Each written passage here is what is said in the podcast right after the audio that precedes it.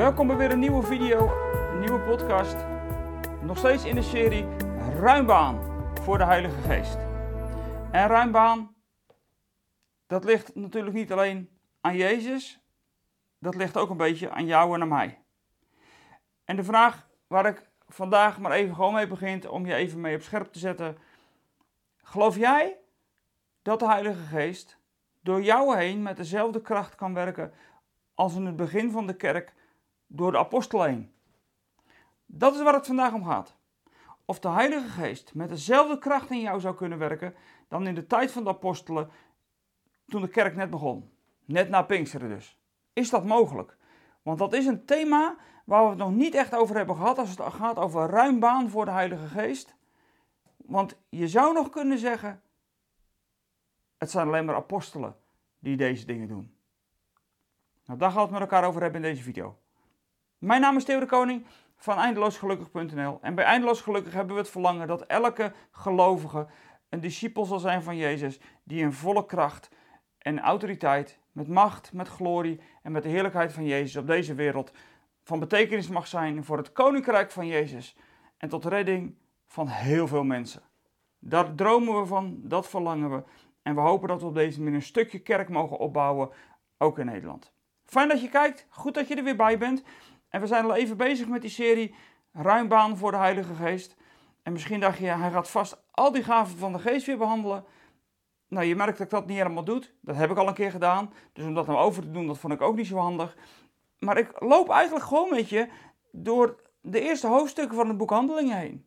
En ontdek je telkens weer nieuwe dingen die door de Heilige Geest gebeuren. En dat thema wat ik net benoemde, gelijk aan het begin al, dat is natuurlijk het thema van waar die vraag vaak omheen zit, maar is het dan echt voor iedereen? Zou het ook nog gewoon kunnen zijn dat het alleen maar voor de apostelen is, of alleen degene met een hele specifieke, bijzondere bediening in het koninkrijk? Dat bijvoorbeeld iemand die,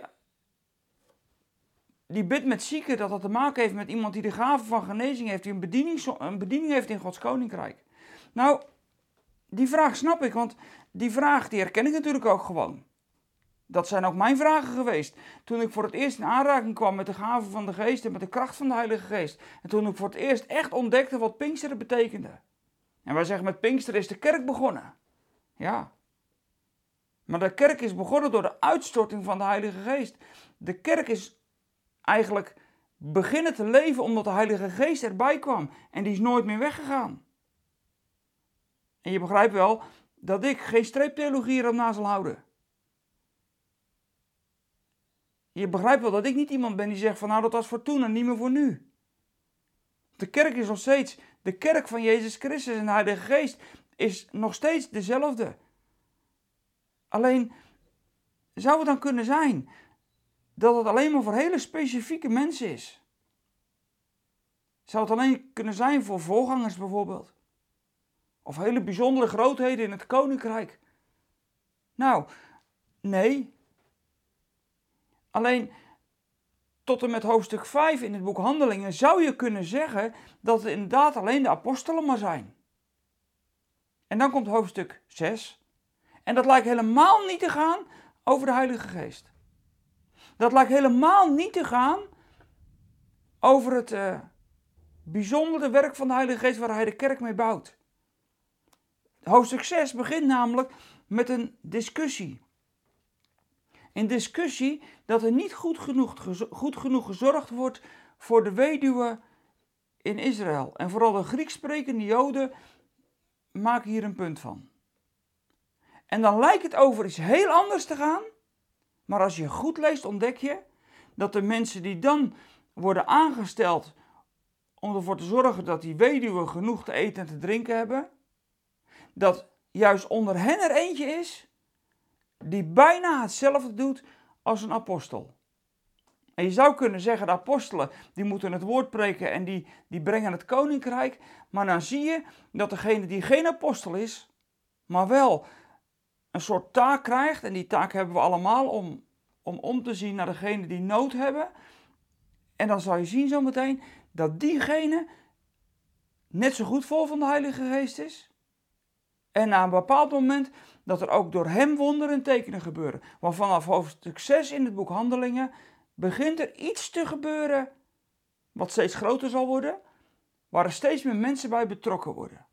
Bij dat werk van de Heilige Geest. Ruim baan voor de Heilige Geest, dat is niet alleen als jij een specifieke roeping hebt in het Koninkrijk van God. Dat gaat niet alleen over vervolgingspredikanten en misschien zelfs ouderlingen en dan houdt het op. Ik wil eerst met je lezen een klein stukje uit hoofdstuk 6, uit het boek Handelingen. Hoofdstuk 6, de eerste paar versen lees ik met je. En dan lezen we het volgende in hoofdstuk 6 van het boek Handelingen. Toen het aantal leerlingen of het aantal discipelen toenam, ontstond er op een gegeven moment ontevredenheid bij de Griekstaligen. En dat zijn de Griekstalige Joden. Die de Hebreeuws sprekende Joden verweten dat de weduwen uit hun groep bij de dagelijkse ondersteuning werden achtergesteld. En daarom riepen de twaalf apostelen de voltallige gemeenschap van leerlingen of van discipelen bijeen. En ze zeiden: het is niet goed dat wij de zorg, het is niet goed dat wij zorg dragen voor degene, voor de gemeenschappelijke maaltijden, want daardoor verwaarlozen we de verkondiging van het woord. De apostelen die vonden de verkondiging van het woord voor hun bediening de eerste prioriteit. Zoals wat we ook heel vaak in de kerk zeggen, volgens en predikanten, eerste prioriteit preken. Nou, dat, dat vonden de apostelen dus ook. En daarom zeggen ze, kies daarom broeders en zusters uit uw midden. Zeven wijze mannen, die zusters dat natuurlijk toegevoegd in de MBV. Maar later zie je ook dat er ook vrouwen bij betrokken zijn. Kies daarom broeders en zusters uit uw midden, wijze mannen, die goed bekend zijn en vervuld zijn van de Heilige Geest. En aan hen zullen we deze taak opdragen. En terwijl wij ons zullen wijden aan het gebed en aan de verkondiging van het woord van God, en alle leerlingen stemden in met dit voorstel. Ze kozen Stefanus, een diepgelovige man die vervuld was met de Heilige Geest, en verder ook Filippus, Prochorus, Nicanor, Timon, Parmenas, Nicolaus, een proseliet uit Antiochië. En ze lieten deze mannen plaatsnemen voor de apostelen, die een gebed uitspraken en hun daarna de handen oplegden. En het woord van God vond steeds meer gehoor, zodat het aantal leerlingen in Jeruzalem sterk groeide. En ook een grote groep priesters aanvaarde het geloof. Stefanus verrichtte dankzij Gods genade en door en de kracht grote wonderen en tekenen onder het volk. Nou, daarna komt er ruzie met Stefanus. En ik moet je zeggen dat uh, dat laatste vers wat ik las, vers 8, Stefanus verrichtte dankzij Gods genade en kracht dat er eigenlijk in het, in het Griek staat geloof. De herziene statenvertaling vertaalt het ook met geloof. Dus Gods genade en geloof. Dat is eigenlijk wat we lezen in vers 8. Stefanus, vol van geloof en kracht, deed wonder, grote wonderen en tekenen onder het volk. En dat geloof, dat lees je al terug um, op het moment dat Stefanus voor het eerst in beeld komt. En dat lezen we natuurlijk al in, uh, in vers 5. Dit woord behaagde heel de gemeente Secodes Stefanus, een man vol van geloof en van de Heilige Geest. Nou, dat is heel belangrijk om even te beseffen. Maar wat gebeurt er nou in deze situatie? Dat is het allerbelangrijkste wat ik vandaag even met je wil delen. Er gebeurt ogenschijnlijk gewoon iets wat best wel een beetje logisch is. Weet je, ik zie dat ook altijd onder mijn collega's. En ik heb er zelf ook af en toe wat last van. Je agenda loopt gewoon vol in het Koninkrijk van God. Je taakstelling die je hebt, of je roeping die je hebt, op een gegeven moment kan er gewoon ook echt niks meer bij. En daarbij zijn er ook gewoon sommige onderdelen van het werk in Gods Koninkrijk, die liggen je ook gewoon niet goed. Je moet mij geen diaken maken. Want geld vind ik iets lastigs. Ik doe altijd een oproep aan het eind van deze video. Of als je financieel wil steunen, omdat ik weet dat deze bediening gewoon geld kost. Maar ik bemoei me liever gewoon helemaal niet met geld. En eerlijk gezegd, de financiën thuis, dat heb ik uitbesteed aan mijn vrouw. Ik ben eigenlijk nooit met geld bezig. Dat wil ik ook niet. Ik wil er niet aan verslaafd raken. Ik wil niet onder de macht van geld komen. Al die dingen. En ik focus liever op datgene wat God aan mij heeft toevertrouwd. Ik verkondig liever het woord. Bedrijf liever pastoraat. Ik bid liever. Dat is waar God mij voor heeft geroepen. En dat was bij die apostelen ook zo. Die apostelen die moesten zich druk maken over de verkondiging van het woord en over het gebed. Ze waren ook pastoraal betrokken, maar niet financieel pastoraal. Ze waren niet betrokken op de financiële of de maatschappelijke, gewoon de, de fysieke nood die er was onder het volk. Dat was gewoon hun roeping niet. En daar ontstaat dus gemor over. Niet zozeer dat die apostelen het niet goed doen, maar de Grieks sprekende Joden, de Grieks sprekende gelovigen op dat moment, die worden eigenlijk zagrijnig. Want blijkbaar onder de Hebreeuws sprekende groep werd er wel gezorgd voor de weduwe. Ongetwijfeld had dat ook wel iets te maken met dat die Hebreeuwse groep een groep was waarin het Oude Testament natuurlijk dingen over waren gezegd, of tenminste, God had hen dingen bevolen, dat er geen weduwe mochten zijn in Israël. Dus dat er onder die Hebreeuwse groep zorg was voor die, voor die weduwe, dat is wel te begrijpen. Maar die Grieks sprekende, en misschien waren het Joden, misschien waren het proselieten, misschien waren het gewoon zelfs heidenen die tot geloof gekomen waren. Dus alle vormen zouden het kunnen zijn. Het zouden Joden kunnen zijn, het zouden half Joden kunnen zijn, of mensen die al onder de, zeg maar, voor de uitstorting van de Heilige Geest al zich hadden toegewijd aan het Jodendom. Dat zijn de proselieten. En het zouden ook gewoon heidenen kunnen zijn. Maar die hele Grieks sprekende groep, die hadden dat dus helemaal niet. Die zorg voor de weduwe. Maar ze hadden ondertussen wel helder dat dat in de christelijke kerk wel heel belangrijk was. Daar zou geen armoede moeten zijn. Want ja, ze verdeelden alles met elkaar. En toch bleek dat er dus weduwen in die tijd waren die Grieks sprekend waren, misschien dus al heidense, die tot geloof waren gekomen en die hadden geen cent. Die hadden gewoon geld tekort. Hun man was er niet meer en nou, daar kwam gemor over. En de apostelen die beseften, wij kunnen dit er wel bij gaan doen, maar daar hebben we helemaal geen tijd voor. En dat is ook niet onze bediening. En dus wat stellen de apostelen vervolgens voor? Laten we zeven mannen uitkiezen die dit werk gaan doen. Zeven mannen. En daar heeft de NBV van gemaakt, mannen en vrouwen, want dat hebben ze overal gedaan. Waar broeder staat in het Grieks, daar hebben ze broeder en zus van gemaakt. En dat volg ik ook wel. Maar ik denk, het gaat hier wel over zeven mannen in eerste instantie. Maar ik zei net al toen ik het las, later zal ook wel blijken dat er ook vrouwen zijn die bij deze taak in de gemeente worden betrokken deze zeven mannen, dat zijn niet de enigen die om zich heen moeten kijken hoe dat het zit met de weduwe en de armen in de gemeente. Maar deze zeven geven daar uiteindelijk wel een soort van leiding aan. Zo zou je het ook in de kerk kunnen zien, de diakenen, dat zijn niet de enigen die uiteindelijk dat werk uitvoeren, maar dat doen ze ook weer met de mensen die om hen heen zijn en daarin ook gewoon een rol en een taak hebben. Maar deze zeven, die worden dan aangesteld eigenlijk om deze rol en deze taak te coördineren in de christelijke kerk. Daar zijn deze zeven mannen voor bedoeld. Dat is natuurlijk nooit genoeg. Daarom zijn ze vooral degene die het coördineren. En zij worden aangesteld. En dan staat er van Stefanus al, en dat is opmerkelijk, wat er staat van die andere zes niet, maar het gaat ook even over Stefanus. Dan staat er over Stefanus al dat hij een man is die vol van geloof is en vol is van de Heilige Geest. Kennelijk was onder de uitstorting van de Heilige Geest ook hij al vervuld geraakt met de Heilige Geest. Dat is wat er natuurlijk gebeurde. Waarschijnlijk was hij er al bij terwijl ze in het huis waren en bij die grotere groep waren die om die twaalf apostelen heen waren.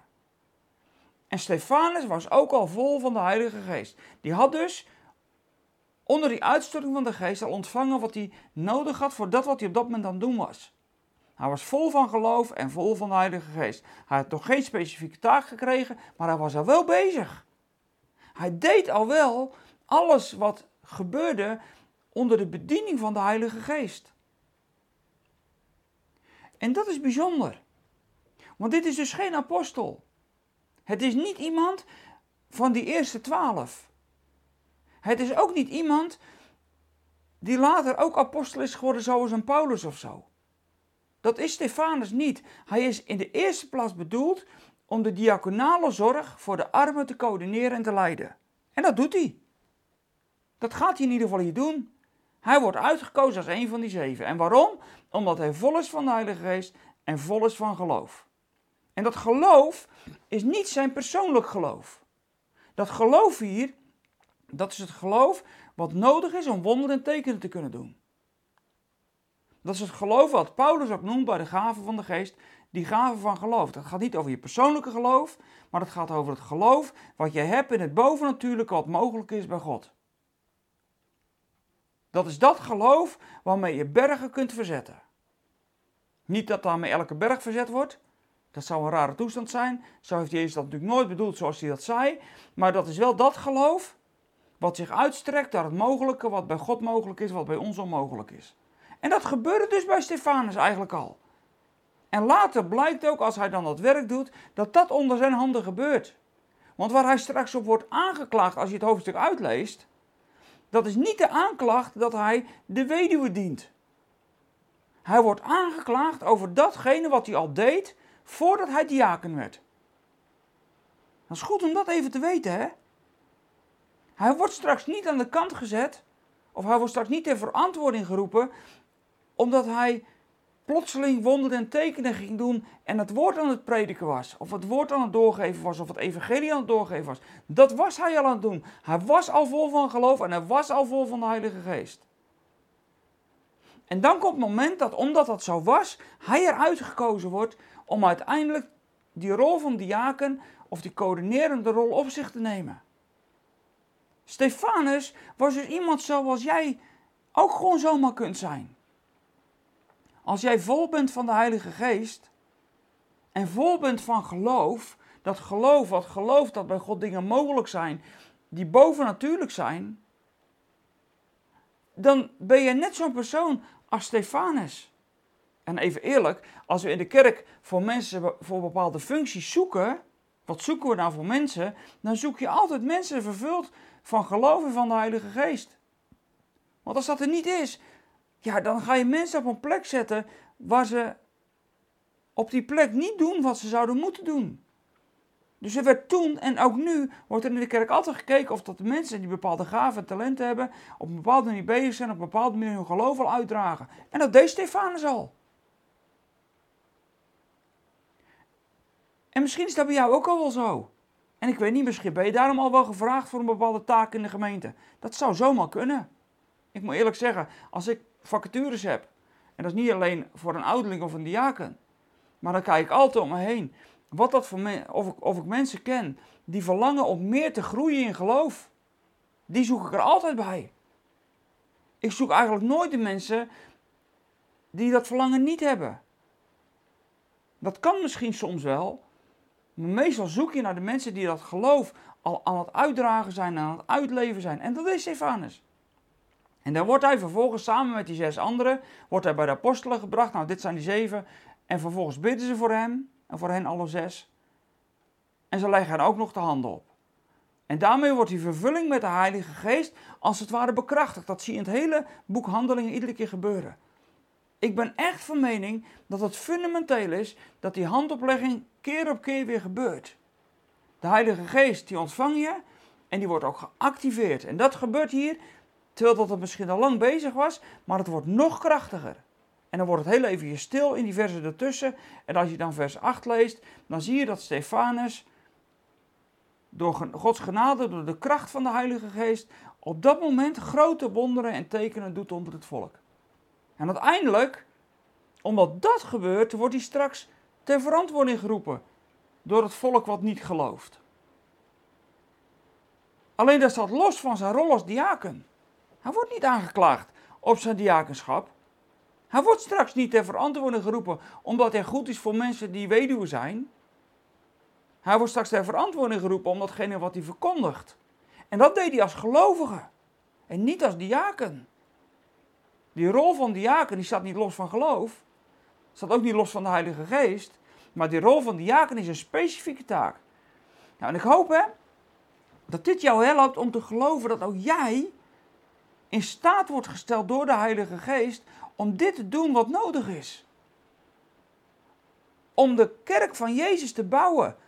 Om de Heilige Geest ruim baan te geven in de kerk ook nu. In de wereld om ons heen ook nu. Want dat is waar het nu over gaat. Het gaat niet alleen om die apostelen die dit doen, maar het gaat hier ook over een Stefanus die dit doet. Het gaat hier ook over jou. En dat is het mooie. Het is zo mooi dat het bij Stefanus dat hij al genoemd wordt voordat die handoplegging er is geweest. En ja, die handoplegging is belangrijk geweest voor Stefanus. Daarmee is hij in de bediening gesteld. Maar dat wil niet zeggen dat hij, al pas, dat hij passief was daarvoor, helemaal niet. Dus als jij gelooft in Jezus en het intense verlangen hebt om het uit te delen, geloof ook dat bij God dingen mogelijk zijn die jij niet vanuit jezelf kunt, die mensen ook niet kunnen, maar die God doet door de Heilige Geest in jou. En dan zul je ongetwijfeld taken en rollen krijgen in de kerk. Maar doe het als Stefanus. Stefanus was vol van de Heilige Geest en vol van geloof. De Heilige Geest in hem heeft dat geloof gemaakt, waardoor hij geloofde dat alle dingen mogelijk zijn bij God. En voor wie, wie dit geloof in het alomtegenwoordig werk van God heeft, die is in staat om diezelfde dingen te doen als die de apostelen deden. Hoef je geen apostel voor te zijn. Een gelovige zijn is genoeg. En als je dan een rol krijgt toebedeeld en wat meer in de spotlights komt te staan, dan is die handoplegging zeker belangrijk. En dan zal de overdracht van de Heilige Geest krachtiger door geworden zijn. Maar hoe dat precies gegaan is, dat staat hier niet. Maar het gaat hier over de Stefanus voor en na die handoplegging. En ik wil je vandaag echt bemoedigen dat het niet alleen is voor specifieke mensen die met een hele speciale roeping of taak in de kerk moeten functioneren of mogen functioneren. Maar die kracht van de Heilige Geest om wonderen en tekenen te doen, om vrijmoedig te zijn, om het evangelie door te geven, die Heilige Geest, die werkt bij iedereen die en durft te geloven dat er meer mogelijk is en die vol zijn van die geest. En die geest is jou geschonken vanaf het moment dat jij geloofde. En op dit moment bid ik over jou uit dat de Heilige Geest opnieuw, en misschien wel voor het eerst, maar nog veel krachtiger dan ooit, in jou zal werken en door jou heen zal werken. En dat jij zal, het zult zien dat waar jij met zieke bidt, waar jij in situaties komt waar, waar moeite en zorg is, dat waar jij in de naam van Jezus mag gaan staan en mag uitdelen, waar jij mensen aanraakt door de Heilige Geest, dat diezelfde wonderen en tekenen zullen gebeuren als die door de apostelen gebeurden en die er ook nu gebeuren door anderen. Dat ook jij, en dat bid ik en dat spreek ik over je uit in de naam van Jezus, dat jij vervuld zult zijn met de Heilige Geest van dag tot dag. En dat betekent dat je actief in beweging mag komen. Blijf niet passief wachten, kom actief in beweging. Bid met de zieken, bid in situaties waar nood is. En geloof met bovennatuurlijk geloof dat bij God alles mogelijk is. Niet dat nu in deze tijd alles zal gebeuren. Word, raak niet teleurgesteld als er een wonder niet gebeurt. Want dan is het Gods tijd gewoon niet. Dan is het gewoon niet het moment. En is het misschien pas voor straks, voor de eeuwigheid, dat dat wonder gebeurt. Maar blijf niet passief zitten. Ga niet achterover hangen met de gedachte: nou ja, het gebeurt niet. Het is niet voor mij. Het is wel voor jou. Het is voor iedere gelovige. En dat is bij Stefanus al zichtbaar. En hoe verder je het boek Handelingen leest, hoe meer mensen er worden aangeraakt op deze manier door die geest. En er gebeuren er steeds meer dingen. In de naam van Jezus en door de kracht van de Heilige Geest. Het is ook voor jou. Goed dat je er vandaag weer bij was. Bedankt voor het kijken. Ik zou zeggen, als deze boodschap je raakt, deel hem ook met anderen. Geef hem door, deel deze video. Doe dat gewoon. Ehm, geef een blauw duimpje als je op YouTube hebt gekeken. Dat is heel fijn als je dat doet. En ehm, als je ons financieel wil steunen. Ik zei net al, ik ben niet zo goed met geld, maar ik weet wel dat het nodig is. Dat hoor ik natuurlijk ook wel. Maar als je ons financieel wil steunen, wil je dat alsjeblieft doen. Wil je erover nadenken om dat te gaan doen. En als je dat al doet, echt heel hartelijk bedankt dat je ons al steunt in de bediening die wij mogen hebben. Ik hoop dat je op deze manier mag opgebouwd worden. Dat je krachtiger mag worden, sterker mag worden. Met meer vertrouwen en met meer vuur. Met meer van de Heilige Geest. Met meer ruim baan voor de Heilige Geest. In jouw leven, door jouw leven en alles wat je uitdeelt. Ik hoop dat het alleen maar mag groeien. En ik zou zeggen, ga deze week opnieuw in beweging komen. En doe wat God van je vraagt. Bedankt voor nu. En ik zou zeggen, tot volgende week.